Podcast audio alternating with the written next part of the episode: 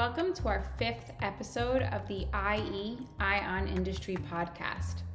The digitization of operations at middle market industrial companies, well underway before the arrival of COVID 19, has only been hastened by the pandemic. Particularly important has been the ability to now conduct and manage a greater number of operations and functions remotely.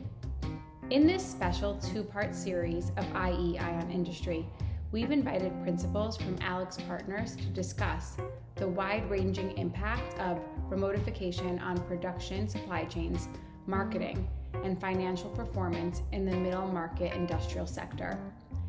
Management consultants have always been a key partner and oftentimes an agent of change for private equity investors and their portfolio companies. On today's episode, we are going to take a look how the working relationship and core functions of the advisory business have changed in light of the new norm brought on by the pandemic. To kick off the series, we've asked Marc Iampieri and Parmesh Bhaskaran from AlixPartners to provide an insider's view of how COVID has impacted the core advisory services they offer to PE investors and manufacturing companies from due diligence cash flow modeling to turnaround and M&A work. Between them both, they have over 40 years of experience of management consulting work for complex supply chain, manufacturing, and distribution intensive companies. They are both managing directors in the operations practice, partnering with PE investors and manufacturing businesses to drive operational improvements. We're excited to have Marc and Parmesh join us today. Marc, Parmesh, thanks for joining us here on the podcast today. Hey, good morning. Good morning. While I suspect most of our audience will be familiar with uh, what it is AlixPartners does, maybe you guys can give us a quick description of what it is you both do and what the firm is currently uh, engaging in project wise at the moment. Great. Well, thanks, Jonathan. I'll, I'll kick it off. This is Marc. Um, AlixPartners, uh, you know, was founded nearly 40 years ago to help create value uh, in stressful situations where companies were facing uh, liquidity issues and potentially bankruptcy. And you know, over that period of time, we've grown to work with companies uh, with varying degrees of financial distress to some that are just looking to uh, to, to make progress in a, in a faster manner. And so when you think about the, the typical client, they're looking for results and they're looking for them very quickly. So, you know, one could say that we try to solve for um, the solve for time. Um, within the firm, we organize ourselves around specific industry verticals and functional areas. And uh, I find myself uh, supporting clients um, from a functional standpoint uh, around supply chain and logistics uh, and that really cuts across uh, all industries. And I also focus on the uh, transportation and infrastructure uh, industry vertical, uh, helping companies that provide those services to, uh, to other companies. Parmesh, do you want to give a quick intro on, on your background? yes. Um, so my name is Parmesh Bhaskaran. I work with Marc within our operations group, work mostly in manufacturing, four wall improvement, Along with that, sales and operations planning, procurement, in a number of areas for, for especially when clients need end-to-end supply chain solution. I also work specifically within within the industry industry verticals that we have. Work very closely in consumer products, restaurant, hospitality, leisure, and industrial companies. Excellent. And you know, we're speaking at a pretty interesting time. And I think depending on where you live in the US, there was a sort of uneasy calm with respect to COVID. There are certain indicators, for example, commercial air traffic, which have picked up a bit in recent months. Schools have resumed, albeit somewhat haphazardly. And at a glance, it seems that the business world is attempting to get to, to get back to normal. Uh, at the same time, it's also worth noting that we're about to enter the fall season and that there is another sense that we're about to have another quarantine episode two in the coming months, uh, likely to be coinciding with the flu season. What has business been like for Alex Partners over the summer, and what do you expect to look like over the fall? Yeah, so Jonathan, I'll, I'll take that. Um, You know, it, it's funny how um, the consulting business works. Uh, uncertainty is um, really a challenge.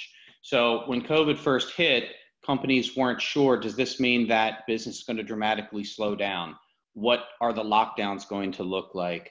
Um, will my business pick up? And, and what we've seen is, um, you know, it, it's there's been several winners and losers um, from a you know a business standpoint across the different uh, industry sectors and the different uh, clients that we serve. But I think everyone at this point, we're, you know, at least in the US, probably six months into this, uh, realizing that um, there isn't going to be some quick fix and that we need to figure out how to operate um, within, you know, the constraints that we're given. Uh, and right now, as you mentioned, there is, you know, some travel, uh, but it's not the, you know, the way it was last year. Uh, and, you know, there are businesses that are thriving. Unfortunately, there are some that um, are really um, facing significant distress based on the changing in, in consumer uh, behavior patterns and in some cases um, rules around safety that, that really prohibit businesses from operating the way they, they have before. So for our business, I really think we're going to um, continue to see um, more distress in the sectors that you know are pretty obvious. Uh, but there are plenty aspects of the real economy that you know continue um, to thrive and are, are continuing to survive.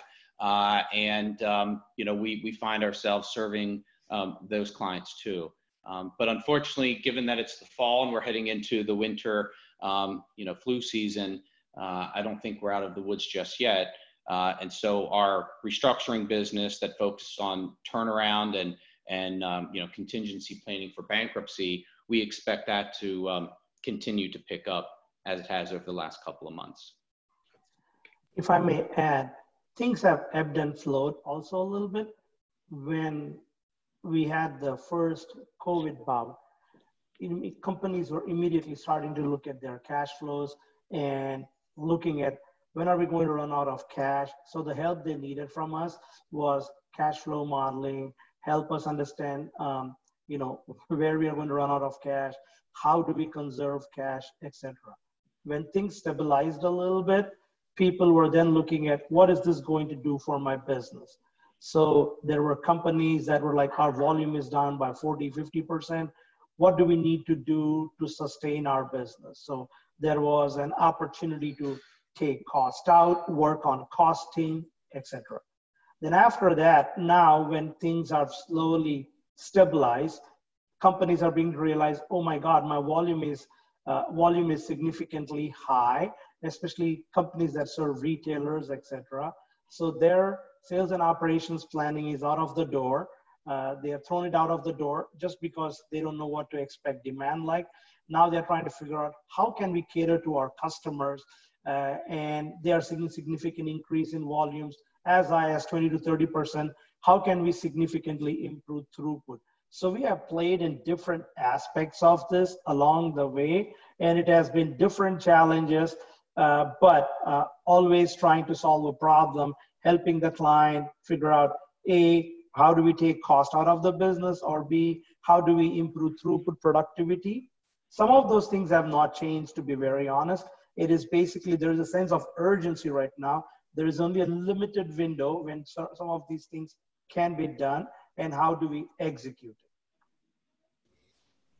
and i'm curious to get your sense was most of this work that you began in march most of it presumably was done on a remote basis and i'm wondering how has that split between uh, remote and on-site changed if, if any over the summer? And how do you expect it to look you know notwithstanding a sort of forced quarantine? Yeah.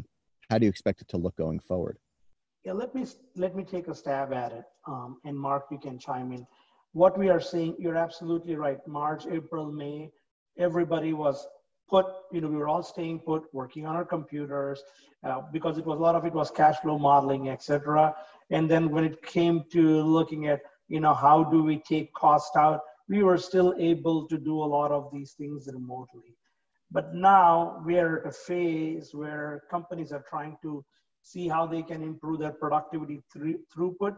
there are certain things that we can still help them do with unlocking capacity, etc., working through models, working through other thought process, etc. But there is a number of clients now, especially it makes a lot of it, it is important for us to be on the client side and working with them hand in hand to see how we can improve throughput productivity. So there definitely has been an increase in some of our consultants traveling and being on the client side. Um, although it is not a requirement, but there are certain clients who are absolutely asking for that. So we are seeing that happen right now. We are very careful about how we make that happen. Example, we try to, where possible, we have been trying our best to make sure our consultants are driving, not flying uh, uh, from that perspective, minimize contacts, etc. So that we are trying to be creative. We have been able to do some webcams. We have been able to do some uh, Zoom meetings, etc., to help them figure out where we kind of, if it's in front of the equipment, etc., where we've been having some discussions. So we have been trying to be creative. Um, but there is definitely a general requirement that we our clients are asking us to be at the client side work with them hand in hand to resolve some of the issues. And notwithstanding that many of your clients are are in a place mark alluded to where they're they're going to need to take your help regardless of how you deliver it how do you get them comfortable with remote work and your ability to execute to a standard that they would or have come to expect with in-person work? So jonathan i think it's interesting. I mean in today's society everything is so immediate you know some kind of event happens on the other side of the earth and you know about it 15 minutes later and it's streaming on you know 20 different news outlets. And so you know we're just so used to things being immediate and in the moment. But when you take a step back we the the industries that we serve and and the you know consulting or professional advisor industry I, I think has responded very quickly uh, when you when you look back and reflect over the last six months. In March, it was immediate shutdown. In April and beginning of May, it was kind of you know figuring it out. And then as we got into the summer, um, there was a new operating model. And I think what we've learned from this past summer is there are some activities that are actually more efficient done in a in remote fashion. And um, there are some activities that are just um, more effective uh, when you're in person. It doesn't mean they can't be effective when done remotely. It just may not be as efficient. It may take more time to accomplish the same task when you're trying to do it remotely. But I think when you you, you kind of take a view of the future, how are we going to operate we're going to have to operate in a more flexible manner that's you know nuanced and different for each different uh, client experience or situation and or geography that could be um, you know a driving factor as well and we're going to hopefully be able to take the best of each of these approaches to have a hybrid model where you have offsite analytics that are more efficient because you're not wasting time with travel some face-to-face meetings where safety allows for it, uh, where you can actually get to know the person and start to build a relationship. And then continuation through using you know the video conferencing and, and technologies that um, I think everyone has become very familiar with over the last couple of months. Um, I also think there's a necessity to kind of um, you know keep moving forward. And so even if there are lockdowns in the near future for a period of weeks uh, or months, I think we've learned this summer that we can be very effective um, with this hybrid approach and you know with safety in mind. And um, you know that that's going to leave us with um, an approach to client service that's a lot more um, flexible and uh, a lot more tailored to each situation versus somewhat of a one size fits all before where you leave you know sunday night monday morning and are coming back on the last flight thursday i think those days of you know you can have any color as long as it's black uh, are behind us well so i was i was actually just going to ask a follow-up question that ha- and i think you're you're starting to touch on it how has the the global consulting industry changed because of COVID? And do you think these changes are transitory or do they persist? And what other what other capabilities are firms like AlixPartners going to need to, to bring to the fore in order to provide value in this new hybrid environment that you mentioned? Yeah, I, th- I think we're going to have to continue to build uh, off of you know what we've been forced into. Um, you know, uh, in in the last couple of months, we've asked people that were you know quote unquote road warriors that have become very effective in changing people's behavior by interacting with them in person right and that, that's that's a real key piece of the business that we're in we're not just advisors um, we're also, um, you know, consultants that partner with management and actually help implement the change, and in some cases, um, help them to run the company on on a temporary basis uh, in interim officer positions. And so, you know, we can't just phone it in, uh, you know, every time. So, for us to continue to create value and to continue um, to, you know, be effective we're going to have to have a team that is uh, comprised of people that are you know willing to take on uh, you know a different role each week as the needs arise. And so you know there still is going to be that need for travel as parmesh uh, spoke of before um, in a manufacturing environment in a distribution environment where you've got a lot of people driven processes that it's hard to really truly understand what's going on, what's going wrong, what needs to be fixed um, by doing a video call or even reviewing a video. Um, it's a lot easier and more effective um, to at least sample and, and, be there in person. Um, so to me, I think it's going to be more of the same. Parmesh, your thoughts on it? Yeah, I think um, you hit on it. It's going to be a little bit of a hybrid model. We strongly believe that you know, there definitely needs to be some touch point, but we don't have to be there Monday through Thursday or Monday through Friday every week. It may be maybe more like be on site two, three days. You don't have to be on site the following week, then come back on site. Uh, so some kind of a hybrid model. We think travel is definitely going to be less compared to what we are used to doing in the past, Jonathan. But uh, we also strongly believe that uh, uh, some kind of a touch point with the client is going to be important.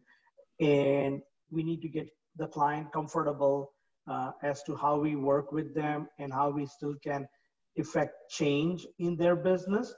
And that is probably going to happen, happen with some kind of a hybrid model, in our opinion. Fascinating.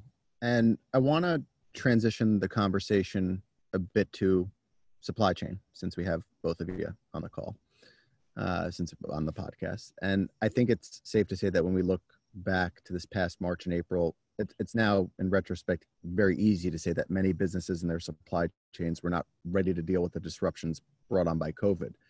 And i guess i'm wondering is from your vantage point are you able to generalize uh, as to the types of firms and businesses that were generally better prepared for these disruptions? Was it a function of the businesses themselves, management, or were there certain sectors that were just generally better prepared on the whole? I'll, I'll, I'll take a start. I, I spend a lot of time working with clients that have supply chains that span across the globe. And um, I'll, I'll answer the question in two ways. One, absolutely there are companies out there that were better prepared. They were better prepared for a couple reasons. One, supply chain uh, at least is um, an important competency. Might not be the, the number one, but it's a core competency that they're focused on and they value risk, right? And risk is going to be a common theme in my answer here. Um, there's other companies that have fared very well, but it wasn't necessarily because they planned it that way. It's that they had a you know less sophisticated, more local supply chain that you know faced less disruption. If you think about you know this black swan kind of event that you know we saw starting to play out uh, last winter and into you know the spring and the summer, um, those are the, the types of events that are very difficult to plan for. Um, I think most of us feel that they are hard to predict, although there's some experts that have been calling for it for some time. Um, and if you think about the practical way that you would prepare for this, it would be very difficult for a supply chain leader to go to their boss, to their board, to their investors and say, I'd like to introduce a significant amount of cost in advance and you know a very good year uh, because I want to prepare for the hundred year flood. I, it, most people are going to find it very difficult to get that approved. And so when we talk about resilient supply chains and how you know companies are going to start to favor that, I think that's absolutely true. We're seeing it happen already, uh, not just you know with nearshoring, but just having two backup suppliers instead of no backup suppliers for critical components. Uh, it takes an event like this for people to truly appreciate the risk of, of a supply chain disruption. Um, if you rewound 12 months ago and asked people to put a business case together about how to prepare for this event, I think most of those business cases would be sitting on shelves and not necessarily being acted upon. Uh, I don't blame those people. I think it's somewhat human nature to to uh, you know require an event like this to really think about the cost of risk. But um, we're absolutely seeing it happen now, where um, companies are less focused on you know cost as the number one uh, you know factor to consider when evaluating a supply chain. Um, resiliency is is becoming more and more important, and they're taking action now. There was an article several weeks ago in the Wall Street Journal talking about the drawbacks in the in the COVID age of lean manufacturing and just-in-time delivery, and I'm wondering, uh, is this a more permanent shift to buffering with additional inventory, critical spares, consuming more working capital? Do you see that? I guess how long do you see that dynamic persisting for? Um, it's very interesting you bring this point up, Jonathan last week I was having a conversation with one of the executives specifically tied to the question that you posed. Um, so we, you know, when we were talking with them, they are a consumer products company. Um, the, the areas of focus was on do we need to have duplicate supply chain? Do we need to have secondary, a primary and a secondary supplier in light of the event that we had? um, are we what kind of working capital do we need in the future if we are going to be managing our supply chain better. So we asked the same we kind of asked we're thinking through the same issues um, last week and the answer was you know if if this kind of event happens happens again we would definitely want to have a primary and a secondary backup. Uh, depending on the secondary, primary and secondary suppliers from a working capital perspective, we can still manage it to, um, to keep the working capital uh, within certain limits uh, and not, not make it increase significantly. But uh, there is probably, there is going to be an impact on working capital. Uh, we were talking about buffer inventory, etc. how we are going to manage that because a lot of our products were coming from the Far East um, and they were already working on a backup supplier from another country in the far, far East. So thinking about should we have a 70-30 split, 80-20 split, which I believe is definitely going to have some impact on working capital. Uh, every business is thinking through this particular issue. Um, and we believe this is something that is going to be on top of mind and uh, something that every company is going to work towards so that they can have a better managed supply chain going forward. And you mentioned CPG. How would you compare other industries grappling with this? For example, automotive. Yeah, I, yeah, yeah. I think um, industrial companies are going to be very similar, especially if they get. I'm just giving as an example. If they get fasteners or some other widgets from the Far East, uh, and there is no backup supplier here in North America, they are all definitely going to look for all those kind of opportunities in uh, in a secondary supplier base uh, everybody want, is going to try and build a redundant supply chain, in my opinion. Um, so that is something that I don't think uh, that is something that is going to be a phenomenon across all the different types of industries, in my opinion. And it is just not the one example that I gave, but for sure it will happen across all different industries where they are going to try and build a redundant supply chain. And how easy, or I guess uh, on a relative basis, how easy or, or not has it been for management to wrap their heads around this new normal? Is it something that they generally are saying, oh, "Look, this is this this is the new normal, whether or not we like it. Uh, we have to consume more working capital in order to buffer uh, our, our supply chain," or how are they relying on new sources of data to help guide them in their decision making process? Are they looking at new stuff, uh, new analytics? Um, what types of tools can you empower them with, or are you empowering your customers with, so that they're able to de-risk these decisions and consume as as as little of more working capital as they're going to need to? I think that's right, Jonathan. And, and you know, there is a role that technology can play. And I'm not talking about you know video video conferencing.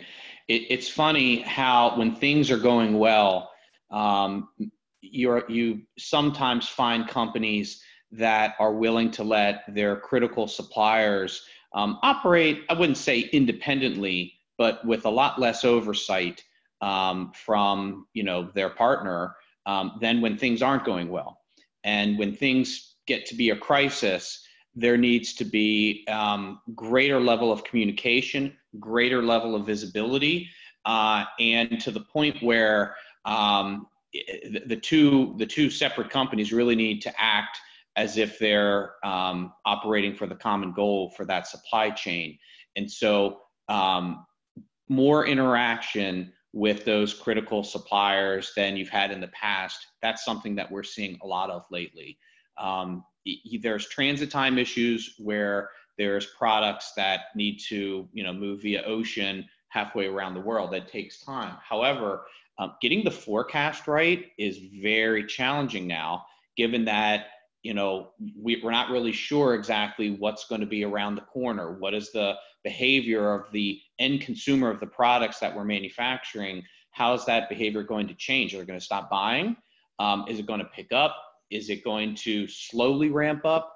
And so you know trying to get that right and then coordinating with uh, the supplier i think requires a lot more cooperation um, and, and working closely with, in some cases, it could be getting access to data on their operating uh, metrics on what they're producing, where in the past they probably wouldn't have been that forthcoming.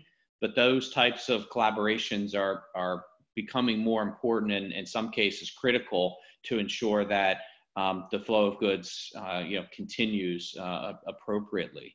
Um, and and that that's not you know a, a, silver bullet by any stretch of the imagination, but it certainly is a way to help react when you know things uh, from a customer demand standpoint can be somewhat volatile, and you can get you know a little bit of a head fake where you think things are going to be better, then all of a sudden they drop off again. Um, I, I believe we're going to see more of that in the near future. And with I guess with respect to the demand side of the equation oh, like do, do do either of you or both of you have a view as to how that will look? Or is are you viewing your engagements more through the prism of how do we best position our our customers to be as flexible as possible? I think that's right. You you kind of have to be as flexible as possible because i i, I don't know how confident you can be uh, in uh, you know the, the future demand when you know, for safety reasons, there could be government intervention that prohibits your customers from buying your goods or uh, dramatically, you know, impairs their ability. So you've got to be, you know, conscious of that. Um, we also have to be conscious of what the long-term effects on on people's psyche is and whether or not they feel confident to buy more. As an example, you know, this holiday season, as you you know kind of look at different outlets it feels like this is going to be a little bit of a cooler season compared to the last few years because of the uncertainty which makes logical sense. You know, people are uncertain about how things are going to play play out, they're not going to overspend in the holiday season like they do when they feel the economy is great and the future is is very bright. Um, and so, I think that flexibility is extremely important. But as Parmesh mentioned when we first started the podcast, the the most prudent first step when you feel that there's a potential crisis happening um, or definitely is happening is quickly look to cash, quickly look to how to survive and, and weather the storm. And um, I think that as we get into you know either the holiday season, if if that's you know a big part of your business, or um, for other industries that are maybe a little less seasonal, um, looking at your working capital and um, you know making sure that you can you can survive a, a very slow uh, period uh, for you know a number of months, if, if it may come down to that, um, is going to be very critical. And you know, essentially, what you're describing here is sort of a larger demand planning exercise. And I'm wondering what percentage of your current engagements, or uh, to the extent you can obviously speak about that, are including some sort of demand planning uh, offering right now. I'd imagine that many firms are not necessarily struggling with this this aspect of their business, but are looking uh, are looking to solicit as much help as possible in formulating their plans. What what is that looking like for you guys these days? In some cases, it's a little bit of a change in mindset. It's funny when when companies experience um, quarter after quarter or potentially years of growth there's discussion around, you know, where's the innovation? Where uh, can we provide newness to customers? Um, how can we be prepared for, you know, continued growth and, you know, not wanting to miss out on a sale? And then as things change, the conversation turns into what is the cost of getting this, you know, demand prediction wrong? you know what is the downside case? And you know I, I, think in an effective company you should be considering both aspects at all times. But you know human beings don't always do that. And so i think we're going to start seeing uh, a little bit more focus. And and i personally have had conversations recently with clients where we calculate what we believe the downside risk is of every single piece of inventory um, that they have or are planning to produce and is it worth is it worth it right? Um, and so if you think that there's a lot of risk there could be i'm not suggesting this is the answer but there could be some value in simplification in a period where you've got uncertainty because there's less that you can get wrong right? Um, and uh, over the, the, the last several years we've had you know decent economic growth in at least uh, you know in, in our part of the world and so expansion of the portfolio to offer more and more to customers to kind of continue to fuel that growth has been, um, you know, I, I, think a strategy a lot of companies have have put into place. I think now is the time to really focus on what works, make sure that that's stable, and perhaps um, pull back a little bit on, um, you know, some of the expansion of uh, of SKUs and and that could that could potentially help with working capital and could help get your forecast um, you know a little bit more accurate. Jonathan um, if i may add a couple of points. We have been doing helping some clients do a lot of scenario planning. If i may say um, help trying to help them understand you know if our volume goes up by 20% how are we going to manage it how are we going to unlock capacity etc if the volume, uh, you know, if the volume is down by 20%, what levers are we going to pull to uh, to take cost out of our business? So there is a lot of scenario planning that is happening. As you know, we are kind of getting into the fourth quarter here pretty soon. So a lot of the companies are going to plan for their next 2021 uh, in in not being certain about what 2021 is going to look like. There's a lot of scenario planning that um, that we have been working out with our clients in help, in trying to help them manage. How are we going to manage that um, in the future? And that discussion is uh, something that is on top of mind with a number of our clients. And given that you that that the AlixPartners team covers so many different areas of the economy, how is the company, I guess, engaging, or how are you engaging each with your counterparts in different practice groups to help provide your your customers, specifically on the supply chain side, with as much information as you possibly can, and maybe more information than you had previously to help them de-risk their decision making process going forward? Yeah, I think um, you know there's a number of things that we are trying to do as such. Of course, staying current with what's happening across the industry is very important. This is kind of where data, data analytics comes to be very uh, important slash useful to take taking a look at history um, of some similar scenarios in the past, trying to understand what happened then, and trying to predict or or try to do some predictive analysis on how we can help them manage what is uh, what is uh, going what it may potentially look like for them.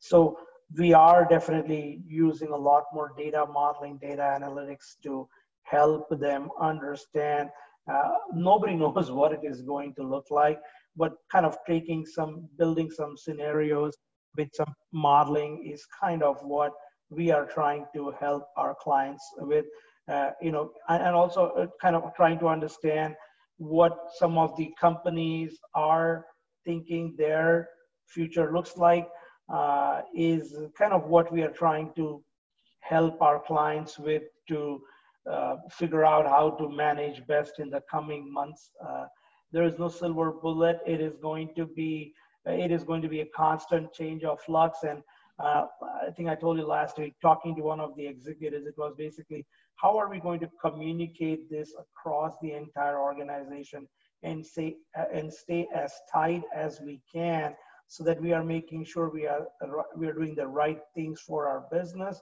If the demand is going to change how we are going to communicate that quickly enough so that we can take some actions to manage the business so that the supply side or the manufacturing side can react to that how are we going to what kind of dashboards can we put in place so that everybody has visibility into that? And we are all playing working with the same set of numbers is what is going to be critical uh, for the business. Marc i don't know if there's anything else you want to add. The only thing that I'll add is um, I had a client ask me, um, you know, when when's the best time to put in a 13 week cash flow uh, model? And the answer is really simple it's before you need it. Because once you need it, it it's a little too late because there's a lot of options that uh, aren't available to you anymore because you, have let too much time elapse. And so, um, you know, I, I, don't want to uh, come across as an alarmist, but it's really just, you know, basic common sense.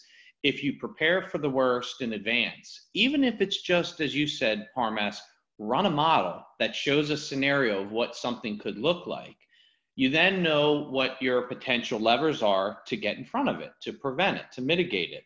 And, um, you know, we find that a lot of companies that we work with wait until the last minute to really start to do the contingency planning and wait until it's almost too late um, before they're looking at options uh, around liquidity or it, it, may not have anything to do with liquidity. They could have plenty of liquidity. It could be around um, supply continuity or labor continuity. And so, you know, I, I think the best answer is we've been partnering, um, and, and Parmesh and I are part of the group that typically does not work with companies in bankruptcy and typically does not do restructuring. But we've been partnering with um, our colleagues that, that have focused most of their careers on that and are working a lot more closely to take some of the learnings of um, the speed in which you need to make a decision and really following the 80-20 rule when trying to you know come up with a plan and taking that and applying it to companies that aren't in a restructuring situation. And it's it can be very applicable.